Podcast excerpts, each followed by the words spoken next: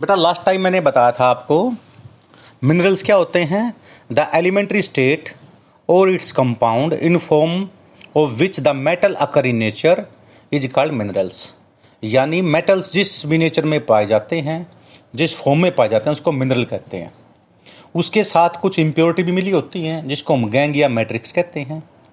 और और क्या होता था? मैंने आज तक बताया था the mineral form from which metal can be extracted economically and easily is called और यानी वो मिनरल जो प्योरीफाइड स्टेट में होता है, जिसमें से ज़्यादा चांस होते हैं इजीली मेटल निकाल सकते हैं, उसको हम और कहते हैं। पेपर में आता है डोलोमाइट और किसका है? कैल्शियम का। बॉक्साइड और किसका है? एल्युमिनियम का। Copper glance copper pyrite ruby copper copper के और होते हैं। हेमेटाइट किसका और होता है? आयरन का। जिंक के और के नाम बताओ, जिंक ब्लैंड जेडनएस और कैलेमाइन, जिंक कार्बोनेट। सिनेबार और किसका होता है? मरकरी का। सिल्वर ग्लैंस या आर्जेंटाइट किसका होता है? सिल्वर का। और गैलिना किसका होता है? लेड का। एक मैंने बताया था, किसी भी जो जो मेटलर्जी होती है, इसमें हम वेरियस स्टेप्स इन्वॉल्व करते हैं, जिससे मेटल को निकाला जाता है, उसको रिफाइन किया जाता है। पहला स्टेप होता है कंसनट्रेशन ऑफ़ ओर ओर को कंसनट्रेटेड करो। फिर उसमें से दूसरा स्टेप होता है extraction of metal from its concentrated ore और तीसरा होता है रिफाइनिंग उसको प्योर स्टेट में लेके आना इम्प्योर से। तो ग्रेविटी तो हैवी मेटल्स जो होती हैं, नीचे आ जाती हैं वॉशिंग करेंगी तो और जो इम्प्योरिटी होती हैं, वो बैके चली जाएँगी। उसको बोलते हैं ग्रेविटी सेपरेशन या हाइड्रोलिक वॉशिंग दूसरा मैंने बताया था सबसे इंपॉर्टेंट फ्लोट फ्लोटेशन प्रोसेस इसमें सल्फाइड और जो होते हैं, वो पाइन ऑयल में बना के झाग बना देते हैं। इनको हम दूसरे बर्तन में इकट्ठा कर देते हैं, और जो नीचे जो गंदगी बैठ जाती है, उस पानी को हम फेंक देते हैं, और उसमें से हम मेटल को निकाल लेते हैं। तो सल्फाइड और वालों को, जैसे कॉपर जिंक और लेड के सल्फाइड और होते हैं, उसमें हम फ्रोट फ्लोटेशन प्रोसेस यूज़ करते हैं। पाइन ऑयल के साथ ऑक्सीजन गैस पास करते ही झाग बन जाते हैं। उन झाग को इकट्ठे अलग बर्तन में ले लेते हैं, जिसमें से मेटल को निकाल सकते हैं। तीसरे नंबर पर मैंने बताया था इलेक्ट्रोमैग्नेटिक सेपरेशन इसमें स्ट्रॉन्ग इलेक्ट्रोमैग्नेट के ऊपर एक पट्टा लगा देते हैं और इसके अंदर और को क्रस करके, जिसमें मेटेलिक प्रॉपर्टी होती है, वो तो अलग हो जाता है, जिसमें नॉन मेटेलिक जो, क्या नाम है होता है, उसका चुंबकीय, जिसमें मैग्नेटिक इफ़ेक्ट नहीं होता, वो बाहर आ जाते हैं। मैग्नेटिक वाली जो और होते हैं, वो अलग इकट्ठा हो जाता है। फिर मैंने बताया था रोस्टिंग। रोस्टिंग में क्या होता है, जितने भी सल्फाइड और होते हैं, उनको हम इन प्रेजेंस ऑफ़ ऑक्सीजन जलाते हैं, ताकि एसओ टू गैस बन के बाहर निकल जाए। इसको हम रोस्टिंग कहते हैं। सल्फाइड और के लिए क्या जाता है इन प्रेजेंस ऑफ़ ऑक्सीजन और कैल्सिनेशन करते हैं कार्बोनेट और के लिए जिसमें इन अब्सेंस ऑफ़ ऑक्सीजन हम जलाते हैं, जैसे जिंक कार्बोनेट को हीट कर दिया हमने तो जेड एन ओ बन गया और सीओ टू गैस बाहर निकल गई। फिर जेड एन ओ को फिर हीट कर दिया तो जिंक अलग बन गया और ऑक्सीजन अलग बन गई। नेक्स्ट आता है स्मेल्टिंग स्मेल्टिंग में क्या करते हैं? इसमें हम एडिशनल मटेरियल डालते हैं। The reduction of metal oxide by heating with coke coke क्या होती? है कार्बन कार्बन हम अलग डाल देते हैं, जैसे एफ़ ओ में कार्बन डाल दिया। थ्री कार्बन लिया तो एफ़ ई अलग बच गया, three C O carbon mono monoxide gas बाहर निकल गई। उसी तरह जिंक ऑक्साइड लिया, प्लस में कार्बन मिला दिया, हीट कर दिया तो जिंक अलग बन जाएगा और सी ओ अलग बन जाएगा। कार्बन मोनोऑक्साइड गैस अलग बन जाएगी। तो इसका नाम होता है स्मेल्टिंग क्या बोलते हैं इसको हमें? स्मेल्टिंग एडिशनल सब्सटेंस को बोलते हैं फ्लक्स जो डाला जाता है तो वो गैंग को बाहर निकाल लिया जाता है। दोनों को मिलकर इसको बोलते हैं स्लैग क्या बोलते हैं इसको? यानी flux plus gangue or matrix, give rise to slag. Next आता है थर्माइट रिएक्शन। थर्मिट रिएक्शन भी कहते हैं, एल्यूमिनोथेरेपी भी कहते हैं। पेपर में आता है ये F E two O three plus aluminium two give rise to iron plus A L two O three क्योंकि एल्यूमिनियम ज़्यादा रिएक्टिव होता है आयरन से तो F E two O three plus two A L give rise to two F E plus A L two O three paper में आता है ये। एक होता है रिफाइनिंग कैसे करेंगे? Refining of impure metal the process of purifying the impure metal is called refining of metal सबसे पहले हमने क्या किया? एक बर्तन लिया ग्लास का ले लेते हैं। उसमें हमने क्या किया? Copper solution copper sulphate solution डाल दिया। C U S O four और इसमें दो रोड ले ली। एक तो थिक रोड ले ली, जिसमें इम्प्योर कॉपर है। एक बिल्कुल थिन रोड ले ली, जिसमें प्योर कॉपर है। समझ में आ गया? जो मोटे वाली रोड है, उसको हमने पॉजिटिव चार्ज बैटरी से जोड़ दिया और जो थिन वाली है, उसको हमने नेगेटिवली एंड जो होता है बैटरी का, उससे जोड़ दिया। और सॉल्यूशन कौन सा डाल दिया? कॉपर सल्फेट सॉल्यूशन क्या डाल दिया? कॉपर सल्फेट अब क्या होगा? जैसे जैसे इलेक्ट्रोलिसिस होगा, जैसे करंट पास होएगा तो इसमें से क्या? इसमें से कॉपर निकल निकल के, क्योंकि इसमें पॉजिटिव चार्ज है। ठीक है ना, कॉपर के ऊपर कौन सा होता है? पॉजिटिव चार्ज जाएगा किसके पास? वो नेगेटिव के पास।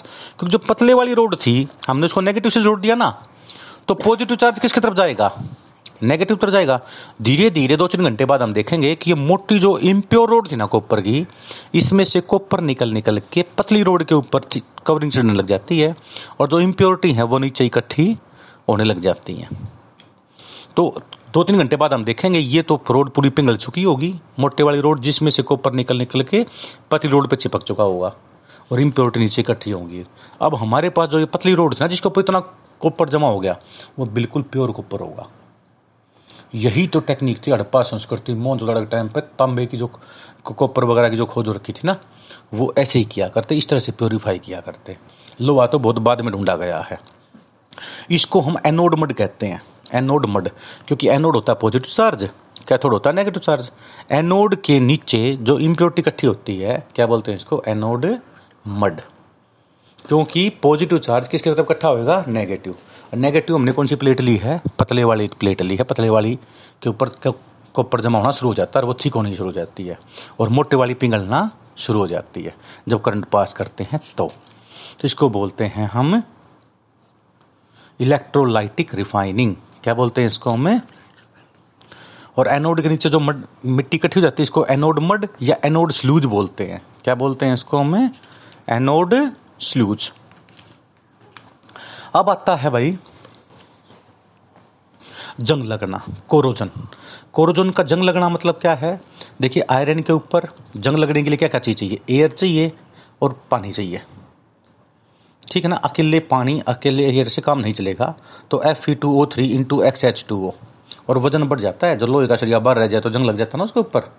तो ये लाल कलर का हो जाता है। रस्टिंग बोलते हैं रस्टिंग ऑफ़ आयरन कॉपर के ऊपर हम बात देखें पित्तल के ऊपर तो कार्बन डाइऑक्साइड ऑक्सीजन और वाटर तीनों चीज़ चाहिए। कॉपर में एक चीज़ बढ़ गई क्या? कार्बन डाइऑक्साइड ऑक्सीजन और वाटर उसमें आयरन में क्या था? ऑक्सीजन और वाटर था। एक हमने तीन टेस्ट ट्यूब ले ली। एक में तो कील डाल दी। एक में कील पानी में डुबो दी और तीसरी में हमने कील को आधी पानी में डुबो दिया आधी ऊपर रख दिया। जंग सबसे फैल तो किस पे लगेगा? जो तीसरे वाली है, क्योंकि इसमें ऑक्सीजन भी चाहिए और पानी भी चाहिए।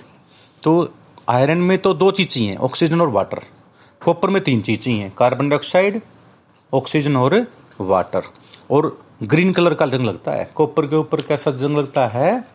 ग्रीन कलर का। और तीसरा होता है चांदी। चांदी ए जी बोलते हैं एच टू एस सल्फ़र ठीक है ना? चांदी के बर्तन में कभी अंडे को नहीं रखना चाहिए क्योंकि सरसों का तेल नहीं रखना चाहिए, क्योंकि उसमें क्या होता है? सल्फ़र होता है। जो चांदी को खराब कर देगा, ए जी टू एस बन जाएगा, ब्लैक कलर की लेयरिंग जमा हो जाएगी चांदी के ऊपर। इसे चांदी के जितने भी ये होते ना, पायल वगैरह होती हैं या कोई भी पजे वगैरह जिसको बोलते हैं चांदी के बर्तन भी ले आते हैं कई वो ब्लैक कलर के हो जाते हैं, क्योंकि ए जी टू एस। ठीक है? सिल्वर सल्फाइड वगैरह कंपाउंड बन जाता है, जो ब्लैक कलर का होता है। आयरन के ऊपर लाल कलर का हो जाता है कॉपर के ऊपर ग्रीन कलर का हो जाता है, और चांदी के ऊपर ब्लैक कलर का हो जाता है। तो the process of slowly eating of the metals यानी मेटल को खा जाता है due to their conversion into oxides carbonate and sulphide and sulphate by acting of atmospheric gases and moisture is called corrosion अब जंग लगने से बचाने के लिए हम क्या क्या करते हैं? जंग लगने के लिए क्या क्या होगा? जैसे एक, ये टेस्ट ट्यूब दिखा दी, एक टेस्ट ट्यूब में सिंपल क्या किया हमने? सिंपल कील डाल दी, एक में पानी में डबो को डाल दी, एक पानी में डबो दी आधी खुली छोड़ दी। तो जंग सबसे पहले जिसमें एयर भी है, पानी भी है, उसमें लगेगा। रस्टिंग से बचाने के लिए हम क्या करते हैं? पेंटिंग करते हैं इसके ऊपर। ग्रीस तेल लगा के छोड़ देते हैं ग्रीजिंग एंड ऑयलिंग कढ़ाई वगैरह बाहर रख दो। बारिश में अगले दिन जंग लगा मिलेगा लोहे की कढ़ाई के ऊपर। तो ग्रीसिंग ऑयलिंग करके छोड़ना चाहिए। तीसरा होता है गल्वनाइजेशन जिंक की कवर चढ़वा दो उसके ऊपर। एनोडाइजिंग तो क्या था? एल्युमिनियम के ऊपर A L two O three की कवरिंग आ जाती है। गल्वनाइजेशन में क्या होता है? कली चढ़वाते हैं, जिंक की, जैसे लोहे की बाल्टी है, उसके ऊपर जिंक की कवरिंग चढ़वा देते हैं हम। गल्वनाइजेशन कहते हैं इसको। जिंक को पिंगाड़ के है ना, उसमें डालकर उसको एक कपड़े से लपेट देते हैं ताकि वो दो तीन साल तक फिर लोहे के बर्तन को ख़राब नहीं होने देती। जिंक की कवरिंग चढ़ा देना। कवरिंग ऑफ़ कोटिंग या process of coating iron object with the help of thin zinc. Is called galvanization ठीक है? एक coating with the tin, chromium और निकल की भी हम कवरिंग इसके ऊपर चढ़ा सकते हैं। एक आपको पता है जो क्या नाम है? कुतुब मीनार के पास एक बहुत बड़ा पिलर है, आठ मीटर ऊँचा है छः टन का वज़न है उसका, जो कि लगभग चार सौ बीसी पहले बनवाया गया था। उस टाइम भी हम मतलब जो थे जंग वगैरह ना लगे, उसके लिए हम एलोइज बनाया करते, यानी मिश्र धातु बना दिया करते, मेटल के साथ कुछ अद अलग मेटल या नॉन मेटल मिला दिया करते, जिसको हम क्या कहते हैं, एलोइज कहते हैं। एलोइज में भी defined as the homogeneous mixture of two और मोर मेटल्स और मेटल एंड नॉन मेटल यानी मेटल के साथ कुछ नॉन मेटल मिला दिया जाए तो उस मेटल की स्ट्रेंथ काफ़ी बढ़ जाती है, जिसको हम क्या कहते हैं? अलोई कहते हैं। इस अलोई के अंदर पेपर में आता है, जैसे मान लीजिए हम बात करते हैं स्टील की। जैसे स्टील के बर्तन आते हैं। तो आयरन प्लस कार्बन आयरन तो निन्यानवे परसेंट ले लो और एक परसेंट ले लो कार्बन तो स्टील बन जाता है। क्या बन जाता है? स्टील ठीक है, ये बड़ा हार्ड होता है स्ट्रोंग होता है और जहाज़ वगैरह बनाने में व्हीकल वगैरह बनाने में यूज़ किया जाता है। नंबर दो होता स्टेनलेस स्टील स्टेनलेस स्टील एक अलोई का नाम है मिश्र धातु का नाम है जिसमें आयरन क्रोमियम निकल लिया जा, लिया जाता है। आयरन क्रोमियम और nickel F E plus C R plus N I iron chromium nickel में ले लिया स्टेनलेस स्टील बोलते हैं इसको। ये भी क्या करते हैं भाई सर्जरिकल इंस्ट्रूमेंट जितना ऑपरेशन वगैरह में यूज़ होते हैं ना इंस्ट्रूमेंट सारे इसके बनाए जाते हैं इनमें जंग नहीं लगता। तीसरे नंबर पे आती है brass B R A double S brass. Brass में आता कॉपर और जिंक। अस्सी परसेंट कॉपर, बीस परसेंट जिंक ले लेते हैं। ब्रास बोलते हैं इसको। क्या बोलते हैं? ब्रास। ठीक है? ये भी स्क्रू नट वगैरह बोल्ट बनाने में काम किया जाता है। एक होता ब्रोंज। क्या बोलते हैं? ब्रोंज। इससे सिक्के बनाए जाते हैं। कॉपर और टीन मिला के बनाया जाता है इसमें। C U plus S N tin का मतलब क्या होता है? S N C U plus S N bronze C U plus zinc copper plus zinc brass copper plus tin bronze German silver इसमें सिल्वर नहीं होता। सिल्वर का मतलब ए जी चांदी नहीं होती इसमें। नाम है German silver copper zinc nickel copper zinc nickel copper zinc nickel मिला के तो क्या बनेगा? जर्मन सिल्वर इसमें वायर बनाई जाती हैं। इलेक्ट्रोप्लेटिंग करने में यूज़ किया जाता है ये। एक होता है डूरालूमिन। डूरालूमिन के अंदर एल्युमिनियम कॉपर मैग्नीज और मैग्नीशियम। एल्युमिनियम कॉपर, मैग्नीज और मैग्नीशियम यूज़ किया जाता है। एरोप्लेन बनाने में काम किया जाता है इससे कुकर वगैरह बनाते हैं इससे एक होता है मैग्नीलियम। मैग्नीशियम और एल्युमिनियम। मैग्नीलियम का मतलब क्या हो गया? मैग्नीशियम प्लस एल्युमिनियम मिला दिया जाए। एल्युमिनियम पचानवे परसेंट, मैग्नीशियम पाँच परसेंट। ठीक है? ये भी बहुत सारे इंस्ट्रूमेंट बनाने में काम किया जाता है। इसको मैग्नीलियम कहते हैं। एक होता है aluminium bronze. Aluminium plus copper मिला दिया जाए। पचानवे परसेंट एल्युमिनियम, पाँच परसेंट कॉपर। तो एल्युमिनियम ब्रोंज कहते हैं इसको। ज्वेलरी वगैरह में चीप जो ज्वेलरी आती है ना, सस्ती, ये बनाई जाती है शादियों में जिसको यूज़ किया जाता है।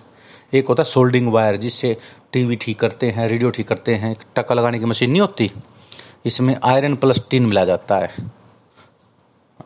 अच्छा सॉरी आयरन नहीं, क्या नाम है सोल्डिंग वायर बोलते हैं इसको, इसमें लेड और टिन मिला जाता है लेड शीशा और टिन ठीक है? फ्यू जो फ्यूज वायर होती है, इससे लगाई जाती है ये लेड और टिन फिफ्टी फिफ्टी परसेंट मिलाते हैं इसमें। आगे समझ में? यानी यदि बात करूँ स्टील में क्या क्या होता है? Iron plus carbon stainless steel में क्या होता है? आयरन क्रोमियम और निकिल ब्रास में कॉपर और जिंक कॉपर और टिन हो तो ब्रोंज कॉपर जिंक निकल हो तो जर्मन सिल्वर इसमें सिल्वर नहीं होता। एल्युमिनियम कॉपर मैग्नीज और मैग्नीशियम हो तो डूरालुमिन ठीक ना? नेक्स्ट आता है मैग्नीशियम और एल्युमिनियम हो तो मैग्नीलियम एल्युमिनियम और कॉपर हो तो एल्युमिनियम ब्रॉन्ज बोलते हैं इसको। और टीन और लेड हो तो सोल्डिंग वायर तो ये अलोइज होते हैं। इसमें याद करें ना पेपर में बार बार पूछे जाते हैं। Thank you